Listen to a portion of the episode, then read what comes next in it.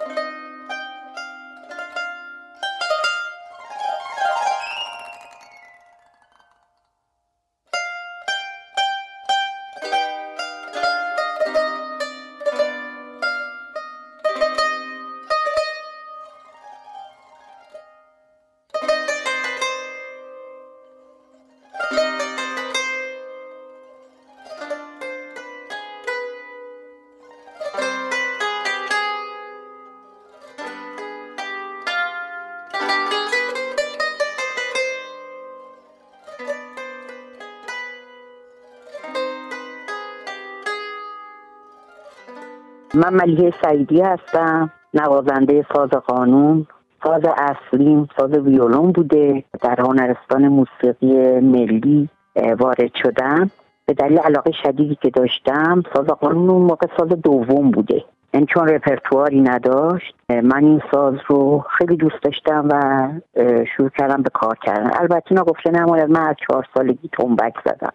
در برنامه های زنده اون موقع تلویزیون ملی خودمون با خواهرم که سنتور می نواختن برنامه های زنده اجرا می کردم در تلویزیون که مال آقای ثابت پاسال بود. بعد که به هنرستان رفتم شروع کردم به ویولون زدن. ویولونم هم خیلی خوب بود. این جزو شاگردای اول بودم. معلمم آقای لویجی پازاناری ماستر ارکستر سمفونیک بودن و خب من جوایز زیادی اون موقع گرفتم. ولی به دلیل علاقه شدیدی که به استاد قانون پیدا کردم با استاد دهلوی زندگیات صحبت کردم و به کلاس قانون رفتم و به عنوان ساز دوم شروع کردم این ساز رو زدم. بعد از مدتی علاقم بیشتر شد و همیشه فکر می‌کردم که چرا نمیشه روی قانون نواهای ایرانی زد و سعیم بر این بود که وقتی کلاس نهم رو تموم کردم کلاس استاد تجویدی استاد بدیعی رحمت الله بدی رفت شروع کردم نواهای موسیقی رو بیشتر می‌گرفتم روی ساز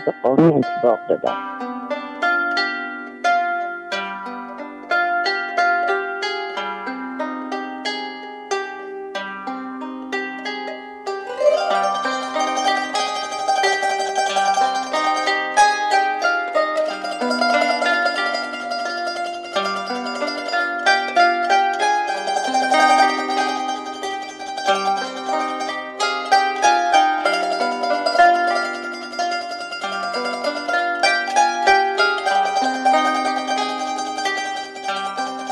درود بر شنوندگان ارجمند و میترای گرامی این دفعه هم صدای ساز رو شنیدیم هم صدای نوازنده رو شنیدیم و خیلی هم کار خوبی کردی که از خانم ملیحه سعیدی دعوت کردی برای اینکه می‌دونید نوازنده قانونی ما خیلی کم داریم خیلی غیر قانونی هن. حالا از شوخی گذشته ولی نوازنده قانون غیر از سیمین آقارزی که اون موقع ها به شناس بود برای همه ما. اواخر دیگه دهه پنجاه خانم ملیحه سعیدی رو داشتیم دیگه. بله بله همینطوریه. سلام به تو اسکندر. سلام بر خانم ملیحه سعیدی.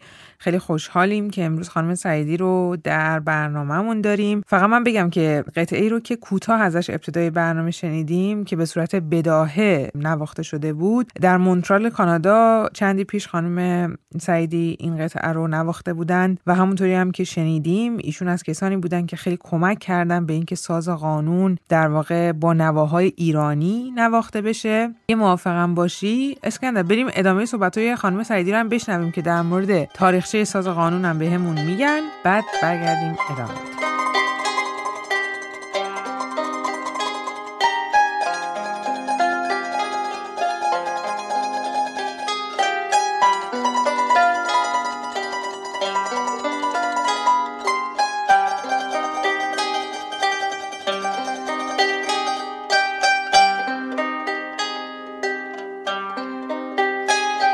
دست قانون زدن تکنیک های غلط عربی یعنی لحن عربی توی موسیقی ما بود یعنی موسیقی هایی که اجرا می شد قانون از زمان یعنی خیلی دیرباز این ساز بوده یعنی حتی من مدرک دارم تو کتابم آوردم که به صورت دستبینی در زمان آشور بوده. اونتا خب به دلایل تاریخی همیشه یه مقدار چیزایی پیش میاد که بعضی سازهای ما از موسیقی رفتن که کلا در دوران در تیموریان خیلی رواج داشته. در دوران صفویه این ساز کلا از یعنی نه این ساز موسیقی حرام شد و خیلی از سازهای ما که بزرگ بودن از سازهای ما بیرون رفتن و حتی در دوران صفویه موزیسین رو گردن می‌زدن. اگر عبدالقادر مثلا فرار نمی‌کرد و به کشورهای عربی نمی‌رفت به بغداد رفت ایشون هم از بین می‌رفتن. و شما می‌بینید که بیشتر رسالات کتب ما همه به زبان عربی هستش. فارابی در کتاب موسیقی الکبیر شرح کاملی راجع به ساز قانون دادن. این ساز از خیلی دیوار اگر ما قبولم نداشته باشیم خیلی میگن نه ساز چون در عربستان و این کشورهای عربی و در ترکیه خیلی رواج داره. این ساز عربی اونا میگن ترکیه. نه اینجور نیستش. ساز, ساز کاملا ساز ایرانی هستش. منتها به دلایل تاریخی خدمتتون از کردم. مذهبی تاریخی این ساز از دیگه سازهای ما مثل شترقو مثل شهرود مثل خیلی سازها که اونا حالا از بین رفتن. ولی قانون در حال با پیگیری که من کردم به صورت ساز رسمی در آمده و الان در حال حاضر تا مرحله کارشناسی ارشد بهش مدرک تعلق می‌گیره. و یکی از سازهایی که ساز کاملا ایرانیه و اکثرا شاگردهای من بودن یا شاگرد شاگردان بودن این ساز رو در ایران دارن رواج میدن و خدا رو شکر لحن کاملا ایرانی پیدا کرده و داره کار میشه روش.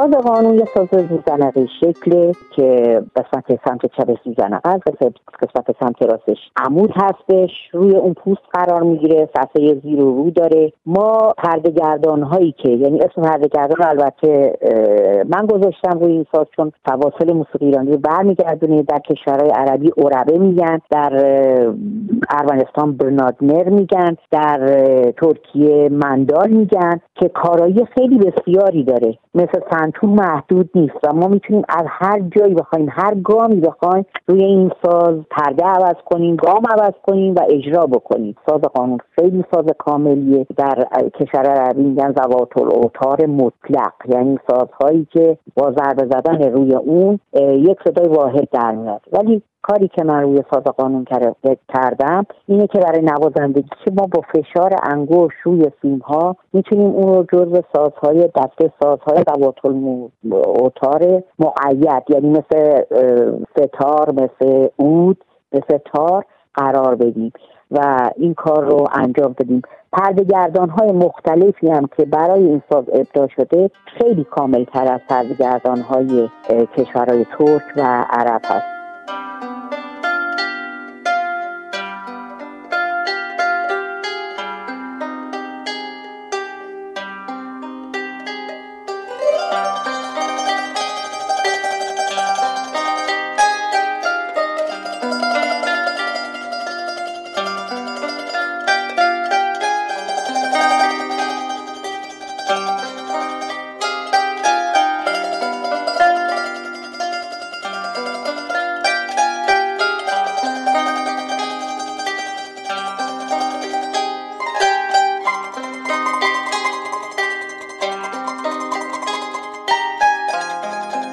خب دیگه یه خودم با قانون و قانونمندی آشنا بشیم خوبه دیگه بله؟ بله. من چند تا نکته کوچولو فقط در مورد خانم سعیدی بگم که در صحبتشون اشاره نکردن. اینکه مادر خانم سعیدی هم نوازنده ویولون بودن همونطوری هم که شنیدیم خب خودشون هم با ساز ویولون اصلا آغاز کرده بودن. در سال 1347 تدریس قانون رو در هنرستان موسیقی ملی آغاز می‌کنند و در سال 1355 هم خودشون از دانشکده هنرهای زیبای دانشگاه تهران فارغ التحصیل میشن. یه موضوع دیگه هم که حتما باید در موردش صحبت بکنیم کتاب هایی هستش که در طول این سالها خانم سعیدی منتشر کردن.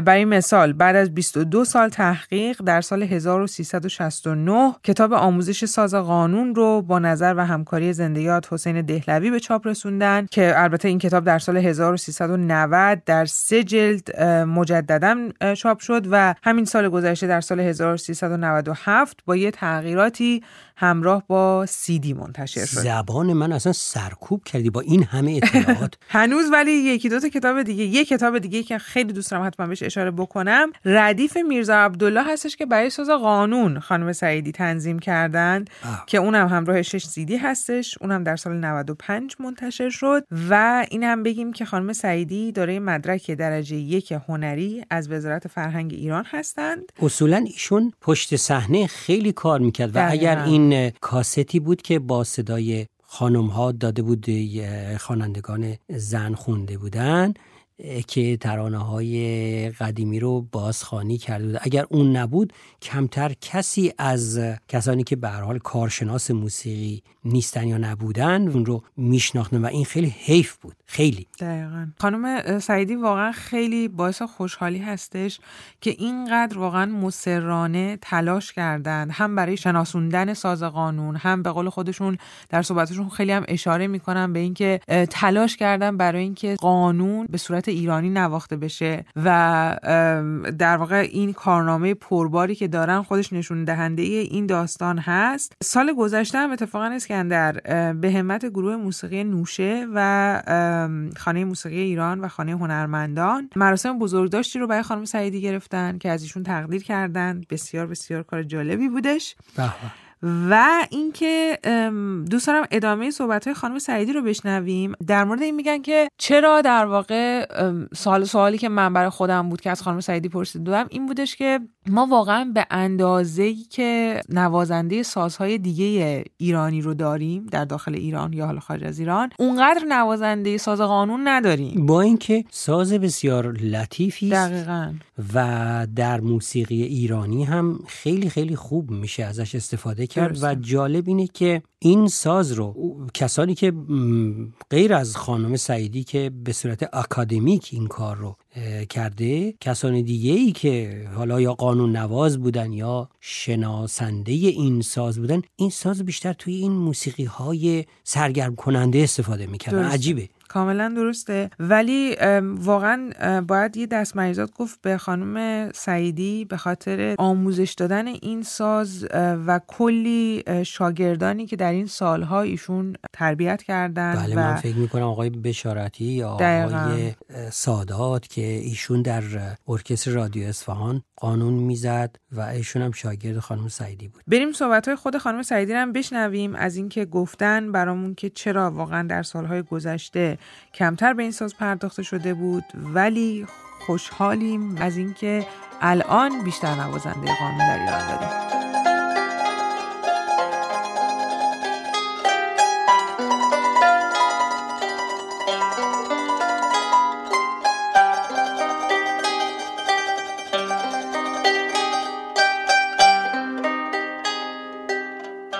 ببینید قانون یک سازی که محجور قرار گرفت. هم که خدمتون هستن در از دوران صفویه به بعد قانون متروک شد. یعنی مثل خیلی سازایی که خدمت عرض کردم شد نمی‌دونم شهرود نمی‌دونم خیلی سازها حتی چنگ اینها متروک شد. دلیلش بزرگی این سازها بوده و به تب یک زمان خیلی زیادی رو ما از دست دادیم به خاطر اینکه این ساز تحریم یعنی این ساز نه کلیه سازهای موسیقی حرام بوده.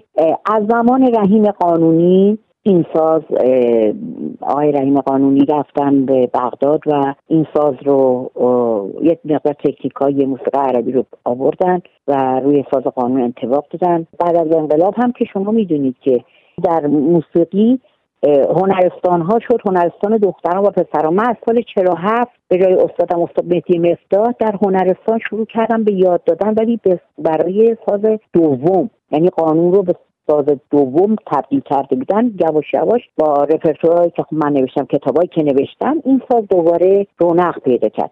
علت کم بودن این تعداد و اون زمان خیلی به رسمیت شناخته شدن و در گروه ها نواخته نشدن همین بوده که وقتی آقای جلال قانونی رفتن رحیم قانونی رفتن و بعد جلال پسرشون ادامه داد و استاد من استاد مفتاح هم رفتن به باز به کشورهای عربی و بعدش خانم سیمین که شاگرد استاد مفتاح بودم. من هم شاگرد استاد مفتاح بودم برای ساز دوم ولی خوب بود. میگم این سبک رو خداوند این رو به من داد و این جرقه شد بر من که بتونم که موسیقی ایرانی رو روی این ساز پیاده بکنم. و به همین دلیل هم خیلی تعداد نوازنده ها موقع خیلی کم بود. چون ساز دوم بود خیلی جدی نمی گرفتن ولی از زمانی که من سال 1355 این ساز رو اولین پایان نامه در زمینه ساز قانون بود انجام دادم و گرفتم. ساز تبدیل شد به ساز اول و در هنرستان هم به همین ترتیب خودم تدریس می کردم هنرستان دختران هنرستان پسران و شاگردان زیادی زمین زمینه تربیت کردم و بیشتر هم که دختران اول اجازه نمی‌دادن که هنرستان پسران خانومی بره درس بده. من اولین نفر بودم. رفتم و اونجا الان هم خوب شاگردانی رو دارم که بعد از من دارن تعلیم میدن و کماکان دارن کار می‌کنن و خدا را شکر این ساز رواج پیدا کرده.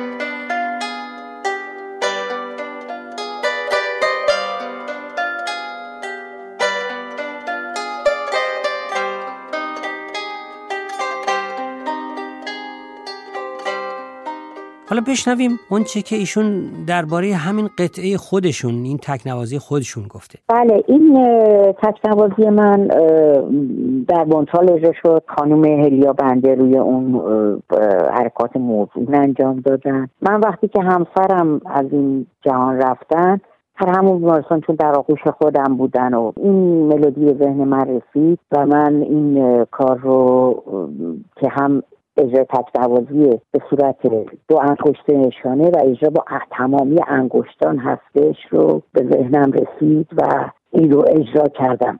یعنی اون موقع ساخته شد. یعنی به ذهن من رسید و این رو بعدها خوب به نوت در آوردم و در حال حاضر خیلی مورد توجه قرار گرفت. این هم یکی از برنامه های کاملا قانونی ما بود. دیگه چیزی دیگه ای داریم؟ چیز دیگه ای نداریم. صدای ساز بسیار زیبای قانون با انگشتان خانم ملیحه سعیدی رو میشنویم. همینجا می‌تونم بگم. درود بر تو و درود بر شنوندگان. عزیزمون.